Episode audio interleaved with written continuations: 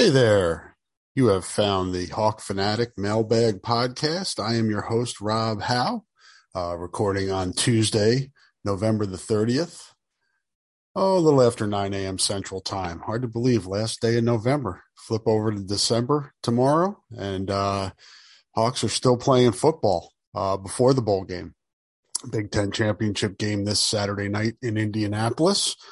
Hope to see you folks down there. I'll be down there shooting photos. Um, haven't been there since 2015. Obviously, I remember being on the goal line uh, when Michigan State went in for the winning touchdown. That was a bummer. Hopefully, this time around is uh, a different result for everybody involved. Um, I know uh, tickets are hard to come by, and so is lodging. So, good luck to you folks out there if you are making the trip down there. Uh, was tough for me. I kind of poked around and was able to find some lodging a little bit out of Indianapolis on the way back to Iowa City. So get on the road a little bit, head back towards Iowa City Saturday night, crash a little, get up in the morning on Sunday, and head back the rest of the way. Find out where Iowa's going bowling on Sunday. Um, I know we have some questions about that. Um, I think the scenarios pretty much at this point have come down to uh, two options. Uh, an Iowa win would put Iowa in the Rose Bowl I just don't see Iowa sliding up into playoff contention with two losses, too many teams ahead of them. Uh, I guess there could be some wild scenarios that I haven't looked at yet that could potentially put Iowa in that game or in the playoff, but I just think those odds are so long, it's not even worth discussing at this point. Um, so a win against Michigan puts Iowa in the Rose Bowl, which would be fabulous, uh, most likely against Oregon or Utah. Um, and then, uh, a loss would most likely be the Cap One Bowl, and I'm seeing a lot of Kentucky matchups in that game, which would be Mark Stoops, which would be a cool storyline. Uh, so really not a bad. Uh, there's really not a, a, a an option that's going to be poor for Iowa at this point. You're like uh, Rose Bowl Cap One with a trip to the Big Ten championship. This is uh, it's been a great season. It really has. Special, great, however you want to frame it. Uh, it's beyond good at this point. Uh, winning the West to me was where the bar was set uh, for this program or for this team, and uh, it achieved that. So anything else at this point to me is gravy. Um, but I'm sure the players and coaches aren't looking at, at it like that. If they can, uh, they want to push this thing as far as they they can, and and that's the way it should be. Um, you know, I think uh, 10, 10-ish point underdog to Michigan, but uh, I think the game will be closer than that. I would definitely take Iowa with the points there. Um, I think this could be similar to what we saw against Michigan State in 2015, a really um, uh, a defensive battle where a couple plays make the difference. Uh, it looked like obviously I, I, don't need to go through that 2015 game again. That was uh, that one stings a little bit. Um, even more than the Rose Bowl, where Iowa wasn't wasn't really in the uh, you know in the game at all from in that game. Uh, the the the Michigan State game could have been uh, could have been a program um, maker. Eh, I don't know. That's maybe overstating it. I'm not sure I was going to, and I'll get to some of the questions that regarding this. And there are going to be more coffee sips in this podcast than normal because I need a lot of coffee busy week. All right, let's get to your questions here. Um, go back to some that I think were sent my way before. Uh, yeah, November 26th. So that was over the weekend. Um, that may have been Friday after the game, actually. Was the game on Friday of the 26th against Nebraska? Uh, let me look here real quick on my calendar so I have my days right uh, yeah, the 26th was Friday when Iowa uh, had to come from behind 28 21 victory at Nebraska that kept hopes alive for the Big Ten West title uh, that were realized on Saturday when Minnesota upset Wisconsin and Minneapolis for the Axe. Um, and I did predict that back on November 1st, by the way, on Twitter. It's documented, and I'm going to pat myself on the back because I don't. Uh, I don't get to do that very often. So when I when given the opportunity, I will do so. So I know plenty plenty of people like to take victory laps. That's not really my style, but I'll take one in this case. Um, Andy Paul are always Andy at Andy Paul rule, rules. Andy Paul rules. one on Twitter. Uh, hey, Rob, I know everyone will say the right things in public, but does anyone really believe both Petras and Padilla will be on the team week one next season? In addition, would you be surprised if Iowa doesn't lose two quarterbacks this offseason? It's potentially, uh, that's, but that will, what's the word I'm looking for here? That could potentially happen. The simplest way to say it, I guess, Andy. Um, it's going to be interesting to see how this is handled. Um, you know, we, we know how things have happened this season, so there's no need to to uh, to address that. Really, we know how things have unfolded here uh, with Petras being the starter once again in Indianapolis, um, and Padilla being the number two. Uh, at least that's what it said, at least according to the depth chart that was released uh, yesterday, Monday, November the 29th. We will get access to coaches or Coach Ferentz and the players today uh, to get a better handle on whether the quarterback situation stands. But anyway, regardless of that, it's going to be how this is handled here for the bowl prep and then after the season. Uh, do the coaches make them co number ones going into the spring and say, hey, it's an open competition. Let's see who wins it? Uh, do they make it clear that one or the other is the uh, is the number one going into the spring? And does that, you know, uh, does that uh, inspire is probably not, not the right word, but that does that lead to the other one saying, you know what, I think I have a better chance to go into the portal and find a, a, a place where I know I can start. Uh, I want to play. And then uh, beyond that, I mean, you have Deuce Hogan, who is a second year freshman, uh, still kind of early in his career, um, but he could get to the point where, hey, I'm two years in. I know I'm going to be behind whoever stays, Petras or Padilla. If both guys stay, I'm still number three in my third year. Certainly, he would at least, you know, be doing his due diligence to think about it. Um, Joey Labas is uh, only a true freshman. I would think that he's going to hang out, and then you've got Carson May coming in in the 2022 class. So um, that's kind of where the quarterback situation stands from a uh, a scholarship standpoint anyway. So, um, you know, I putting odds on it, I don't know because I really don't know how the coaches are going to handle this. If they try to keep both Petras and Padilla engaged into the spring, saying it's a toss up, you guys go into the spring even. Um, may the best man win. Um, maybe you can keep both of them around. Uh, but if you if you and, and, really, it doesn't matter what we're told publicly in terms of what the quarterback situation is. Um, talked about this before. It's really how they um, communicate behind closed doors with these guys. Uh, they being the coaches, uh, not only with the quarterbacks but with the other players on the team. Just so everybody there's transparency there and everybody knows what's what's going on. I don't sense that there's a divide on this team because of the quarterback situation. Excuse me because I th- they're both really Petras and Padilla are very tight and close friends. Um, so I don't think there's any rub there. Um, and I think the players just want to win. Um, they're not, I, I, don't think either one has separated himself to the point where there's an opinion on the team that, Hey, this guy's got to be the starter. Um, you know, and, and, the other guy playing is ridiculous. Um, I think there was more of that in 2014 with, with Beathard and and uh, Rudock than there is now. I think it's a completely different situation. Uh, I think there was more of that with Stanzi and Christensen uh, back in 2008. Um, I think this is a different situation, and that's why it's going to be interesting how it is handled uh, during the ball prep and then the off season. So. Um, I would say odds are at least one guy is going to leave out of this group of you know what will be they would have what five guys on scholarship going into next season if nobody leaves.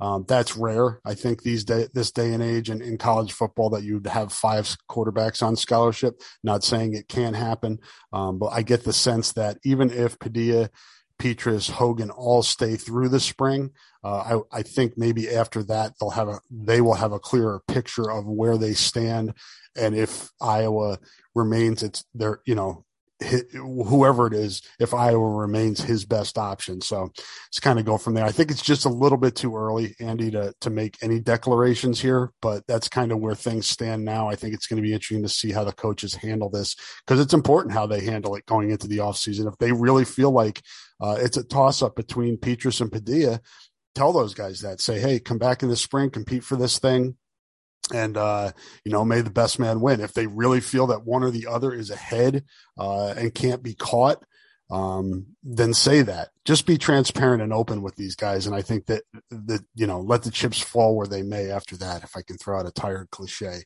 uh, coffee sip time before another Andy question.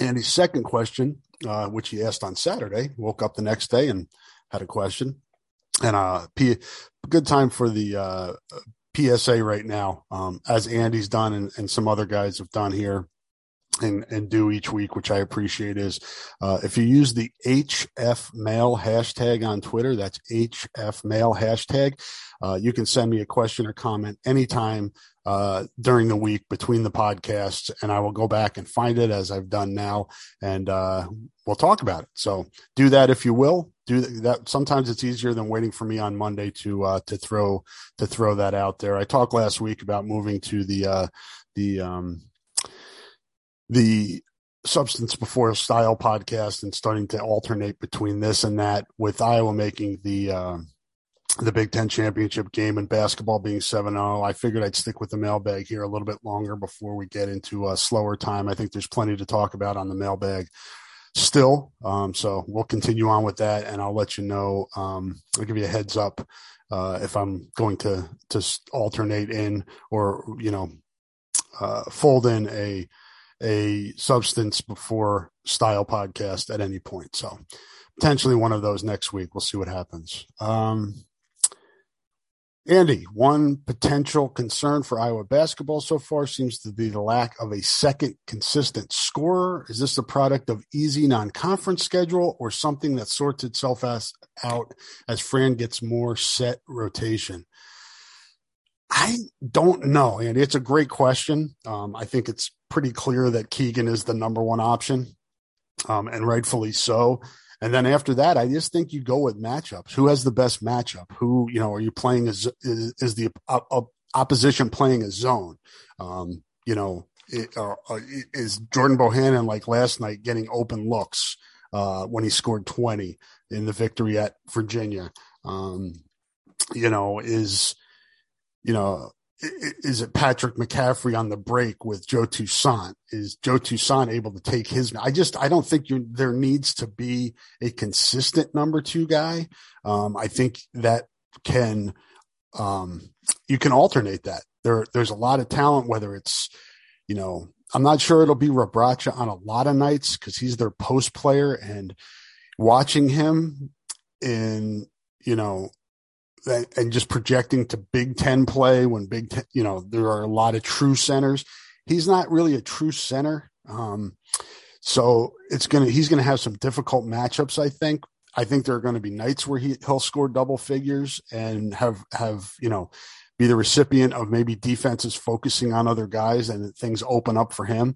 And I think that's really where things are going to happen here. You know, you have a given night where Kris Murray is the second leading scorer and then teams focus on him or Patrick McCaffrey, um, or Toussaint or, you know, somebody else coming off the bench, uh, Perkins or, you know, Sandfort or whoever it is that comes in. Um, may have the hot hand and I think you just ride that. But I think everything kind of goes through Keegan and then you just kind of figure it out after that. So good questions, Andy. I appreciate that.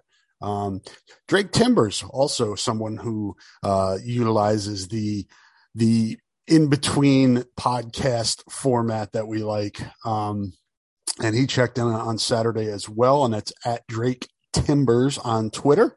Uh, Hawk unit with most TDs against Michigan special teams D or O? It's a good question. And um, I'm working on my preview now. Uh, the interesting thing about this matchup is I think Michigan is pretty strong in all three phases. Um, if there's, you know, statistically, or at least what we've seen to this point this season, Iowa's offense is far and away the least effective phase of the six phases, if you will, three on each side. Um, Michigan is, I think, second in the Big Ten in scoring, third in scoring defense. Iowa's fourth in scoring defense, I think. Um, Iowa's offense, I think, is 10th in scoring offense. And that's really where the difference is. Both very good on special teams, good specialists, good coverage teams. Iowa, a little bit of an edge there, but not, it's pretty, it's pretty nominal. The, the, the, you know, the differences on special teams. So, um, I'm going to say offense um, just with the odds. Uh, I, I, don't know as Michigan's going to give up special teams touchdowns. Um, I'm not sure they turn the ball over enough to get the defense a touchdown. I think it's going to ha- have to be offense. I, I think it's really going to come down to which offense is more effective here. Um, you have to like Michigan just based on track record this season, but that doesn't mean, I mean, this is a one game scenario and, um, Iowa seems to have figured out the running game a little bit better the last few weeks. They haven't played a rushing defense as good as Michigan's. Um, but it's really going to be imperative on Iowa to be able to run the football and keep pressure uh, off the quarterback because Michigan is really good at defensive end. Both guys are really good, uh, Hutchinson and Ojabo. So both probably first round NFL draft. Well, definitely Hutchinson. I, they're both first round draft picks. Who am I fooling? So got to have to keep the the defensive ends off of the quarterbacks. And Iowa's had some inconsistency at tackle, offensive tackle. So that's kind of a matchup you have to definitely keep an eye on. So the offense is going to have to figure this out. It's going to have to come from uh, getting away from tendency a little bit. I think you're going to have to throw some looks at Michigan that it hasn't seen before. Um, but we'll get more into that on Thursday in the Hawkeye Hotspot podcast with Scott Doctorow. But those are some of my initial thoughts in looking at this game. Um, have a, you know, obviously couple more days to to look at things and maybe watch a little bit of uh, the tape film from the the games uh, that Michigan's played. I have I've seen several Michigan games this year, but want to go back and uh, check them out a little bit more. But uh, I'm going to go with the offense, Drake, for that question. Uh, California Hawkeye at D Freen on Twitter checked in on Sunday, I believe. Have a hard time seeing a scenario where Iowa doesn't get to the Rose Bowl. If they win, they are in. If they lose, Michigan goes to the playoffs. Wouldn't the Rose have to take the Big Ten runner up, or am I wrong? Um, that is not the case, Dean, and I'm going to tell you why. Um, it's because of the divisional play. I think if Iowa was the second best team, hands down, they would be headed to the Rose Bowl at worst, um, and probably not to the playoffs. So that would be the destination. Um, but you look at it and say, well, yeah, Iowa won the West, but are they better than Michigan and Michigan State? And or excuse me, Michigan, Michigan State, Ohio State. Um, those would be the the three teams they would be competing for for the Rose Bowl because the Rose Bowl technically takes the Big Ten champion. If Michigan goes to the playoff, then there is there is no Big Ten champion. Then you're looking at the other three schools, and I think without a doubt, it's Ohio State that goes to the Rose Bowl. Uh, Ohio State has one Big Ten loss to the Big Ten champion. Um, did lose a non-conference to Oregon, but Iowa would have three losses at that point, um, all within the Big Ten. And I don't see the Rose Bowl taking Iowa over Ohio State. Michigan State, you know, I don't know. Michigan, Michigan State beat Michigan, so Iowa will have lost to Michigan. So I don't really see a scenario with an Iowa loss that gets to the Rose Bowl. I think if Iowa wins, it gets to the Rose Bowl. If Iowa loses, it's probably headed to the Cap One Bowl. Thank you for the question, Dean. Appreciate it.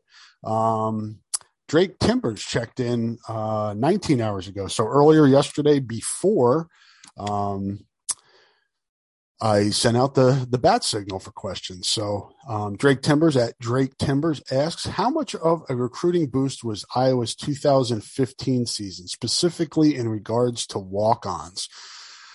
Were there a significant amount of players who chose to walk on at Iowa who have been who would have normally committed to lower tier schools? It's a pretty broad based question, Drake, and I don't know as I have that data in front of me. Um, there is usually a boost when a team has a good season. Um, and typically that boost comes the following cycle down the road. So in this case, it won't be the 22 cycle for Iowa. It would be the 23 and maybe 24 cycles for Iowa that it's in the Big Ten championship game. The cycle is just sped up so much now that the 22 class, for the most part, is figured it out. Iowa still obviously is trying to fill its class. Um, but a lot of kids, you know, a lot of other schools have, you know, full or close to full. Now there are, you know, coaching uh, vacancies and movement that's going on right now that could impact commitments and decommitments and things like that. So Iowa kind of has to play that field right now and figure out what's going on. Um, I don't know. In regards to walk-ons, Iowa does a pretty good job every year of getting the pick of who they want. They don't always get the guys. Um, you know, guys end up going to UNI. It's really hard to to just kind of uh, uh, categorize these guys based on a Iowa football season. If you kind of get where I'm coming from here, it's, walk-ons is so that's such, so much more of a individual decision. Um, what you know, what are your other options? Is it North Dakota State? Is it Northern Iowa? Is it a MAC school? Is it, um, you know, a, a different Big Ten school? All of those things, all, all we've seen all of those scenarios in the past. Um, can you pay out of state tuition? A lot of the walk-ons come from in-state, which makes sense. Um, and a lot of the times those kids don't have other options, maybe FCS offers, but you know, not always. So um, I, I, guess I'm kind of tap dancing a little bit here on your question, Drake, because I don't have uh, the research in front of me of, you know, I'd have to look not only at two, what happened after 2015, but then compare that to 16, 17, 18. I'm just talking more in a general terms here. Um, I think Iowa does really well with identifying walk-ons um, and then developing those guys. We see it time and time again. And there are a lot of guys that don't make it that they think have an opportunity, but you can take more chances at walk on. Um, but I think most years I was pretty attractive to a walk on uh, that may be headed to Northern Iowa or, um, or South, you know, South Dakota, and South Dakota State, North Dakota State, what have you, the the powerful S, FCS teams around here. Um, but you look at a kid, um, the Hilson kid from Des Moines North last year, Devin Hilson. Um, he'd been pretty much flat out told me uh, last December, about a year ago now, I'll go to Iowa if I get a scholarship. If not, I'm and he I think he had Northern Iowa and, and at least one of the Dakotas. I can't remember which one. Um, that's a case where a kid's going to take the scholarship over walk on, even if it's somebody that they want. And Iowa was coming off a six and two record last year and really, you know, granted there were other things going on. Uh, you still had the, you know, the racial bias hangover and COVID and all that other stuff, but there are just some kids that will, don't, don't want to walk on. They want the scholarship, whether that's, you know, FBS, FCS or what have you, division two. And then there are other kids that will, you know, take their shot if they can, if they can afford it, um, if they feel like they have a chance uh, at a given position that they're coming in at, things like that. Sip time. Coffee sip. Thank you for bearing with me on that. Um, but that's kind of where maybe I'll take a look at that Drake and go back and research it during the off season. But that would take some digging into not only you know what happened in 2000 following 2015 but maybe what was happening prior to that in 13 and 14 then 16 17 18 19 20 21 and just kind of see how things fall there but will be interesting to kind of see uh, what happens after this they've gotten some good walk-ons in this class um, and i would expect that they'll have the ears of more kids as things move forward here based on the results of the season uh, Stephen G at Stephen G 223 football question. Seven seniors total on the two deeps. Is it too early to think Iowa might be the West favorites going into next year. Have not started to look at other West teams yet, but I know a few were experienced. Yeah, it's hard to sift through the teams and who had super seniors. I know Illinois had a ton of super seniors. I think it was in the 20s. Um, so obviously it's going to have a lot of turnover. Uh, Nebraska had a lot of super seniors, so it'll have turnover there. Um, Purdue's likely to lose David Bell. Yeah, I'd have to go through each of these teams, Stefan, and kind of get an idea of who has what coming back. But Iowa's in good position going into next year. I think you know, not included in the seven seniors in the two deep is Tyler Linderbaum, who I think goes to the NFL. He's probably a top 10, top 15 pick. That's life changing money. So he probably moves on. I think Jack Campbell probably comes back. Uh, I think Dane Belton probably comes back, but they'll probably at least have to take a look and get some um, the NFL draft advisory, get some advice kind of on where they might stand. There may be some other underclassmen uh, who have a potential to go, um, but you would think the offensive line would be a little stronger even without Linderbaum, just because the other four pieces will have more experience. But Linderbaum is obviously a major, major loss. Iowa loses its two starting cornerbacks. So that's uh, something to keep an eye on. Do have talent coming back there. Jack Koerner leaves at safety, but probably will have uh, Sebastian Castro, Kaevon Merriweather, Belton if he comes back. You know, is is a hybrid, so pretty strong there. Defensive line should be uh, you lose Van Valkenburg, but uh, pretty much everybody else is back, uh, so strong there. Goodson, we'll have to see what his he's going to have a decision to make, much like Belton and Campbell. I think uh, those three guys will have decisions to make. Um, I think Laporta said he's coming back, but I could be off on that. He may have a decision to make as well. So you have to factor in those underclassmen as well as the seniors on the two deep, Stefan. So um, but I think Iowa certainly should be among the favorites for the Big Ten West, and we'll kind of just have to see how things shake out, not only on its roster, but also on the rosters around the league. Uh, Wisconsin loses quite a bit too, especially on the defensive side of the ball. So have to uh, have to see how things shake out with everybody else as well as Iowa. Uh, Kyle at Kyle Bolin on Twitter asks, "How does coaches leaving how does coaches leaving Kelly, et cetera, and coaching unrest and poor performance in places like Auburn and Penn State impact Iowa's recruiting of verbal commits Iowa has been in on? Uh, I would say there's some, there could, there's potential impact there, Kyle, is how I would frame it. Um, you're still dealing with uh, Penn State is Penn State, and uh, Iowa doesn't beat Penn State for, you know, doesn't beat Penn State frequently for recruits, especially out of the Iowa you know, immediate footprint. Um, Auburn is similar. Um, what was Auburn? They were both seven and five this year. Um, not like they both just went completely in the toilet. So, um, and those coaches are out recruiting this week too, which will give them the week up on Iowa. Not that Iowa would trade the Big Ten championship prep for being out on the road recruiting.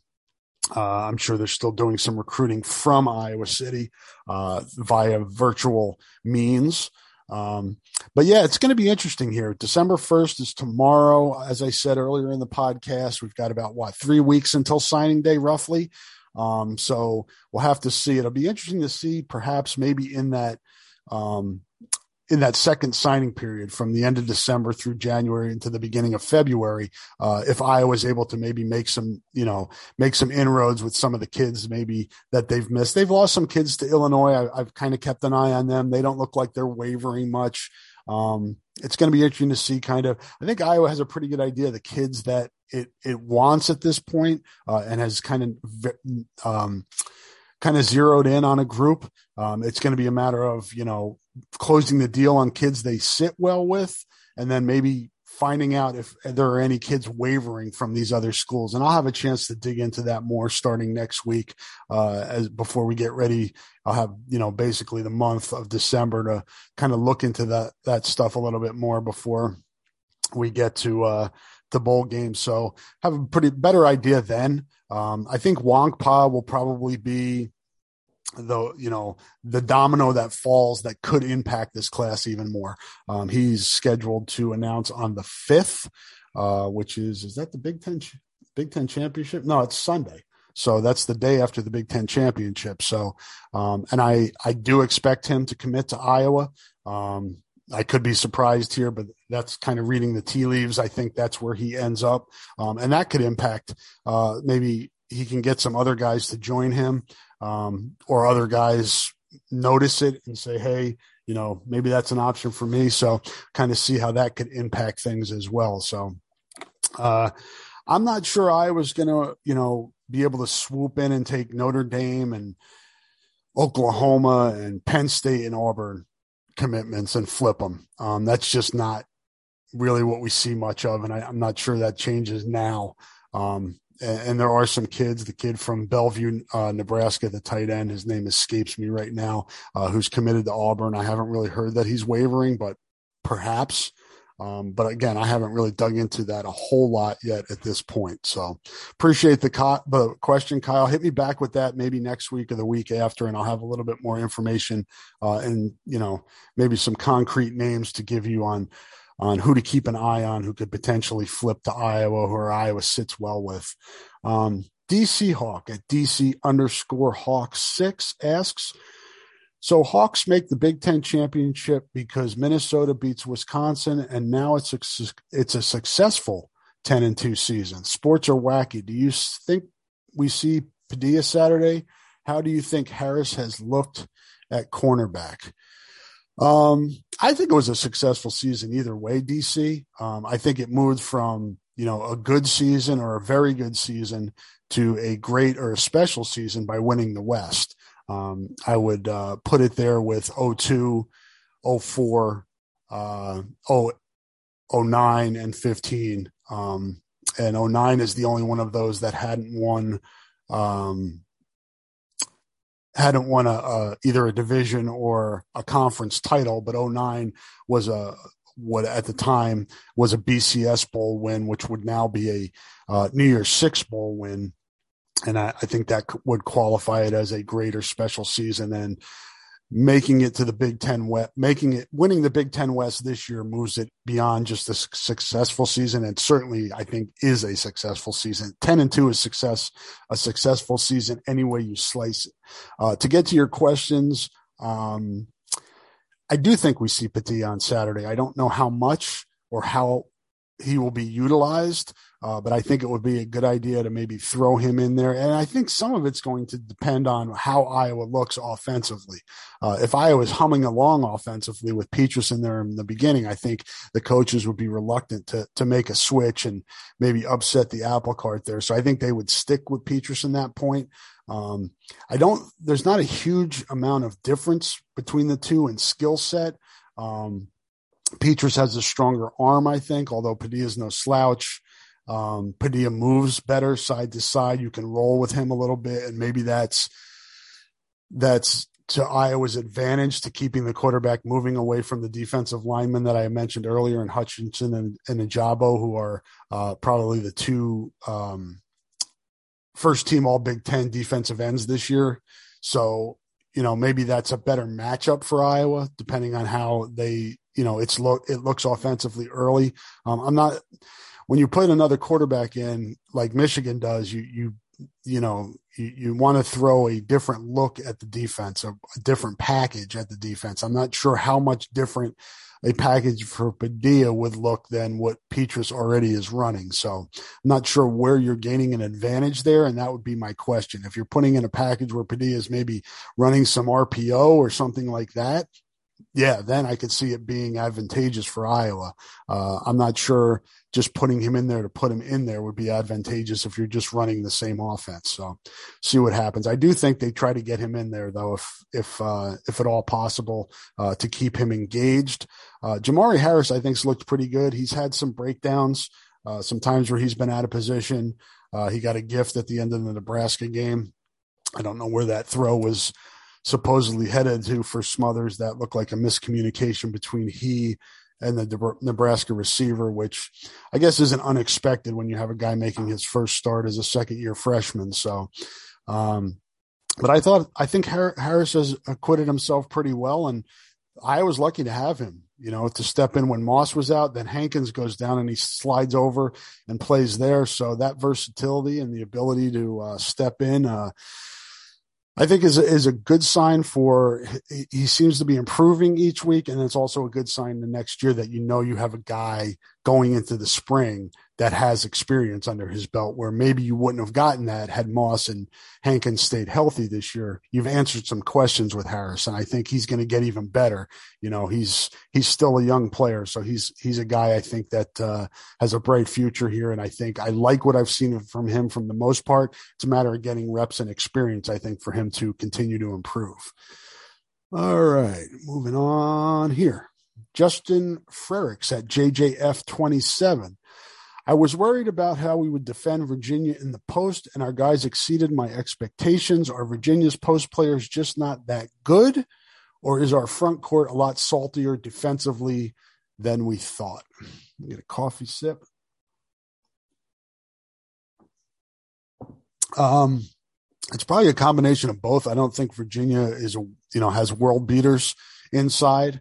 Um, you know they had a couple guys who seemed to to uh, re- respond from poor first halves to play a little bit better in the second half.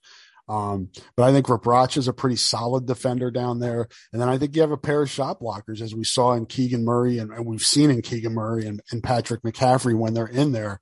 Um, when you have a small forward that's as long as Patrick McCaffery, that helps your interior defense. If guys are going to try to drive the lane, particularly if he's his guys near the basket, that allows him to drop, help you know, help defense to, to, um, because Iowa's still giving up too much on dribble drive. I noticed that last night too. They've got to do a better job on the perimeter to help the interior guys from allowing guards to penetrate into the lane and get all the way to the rim.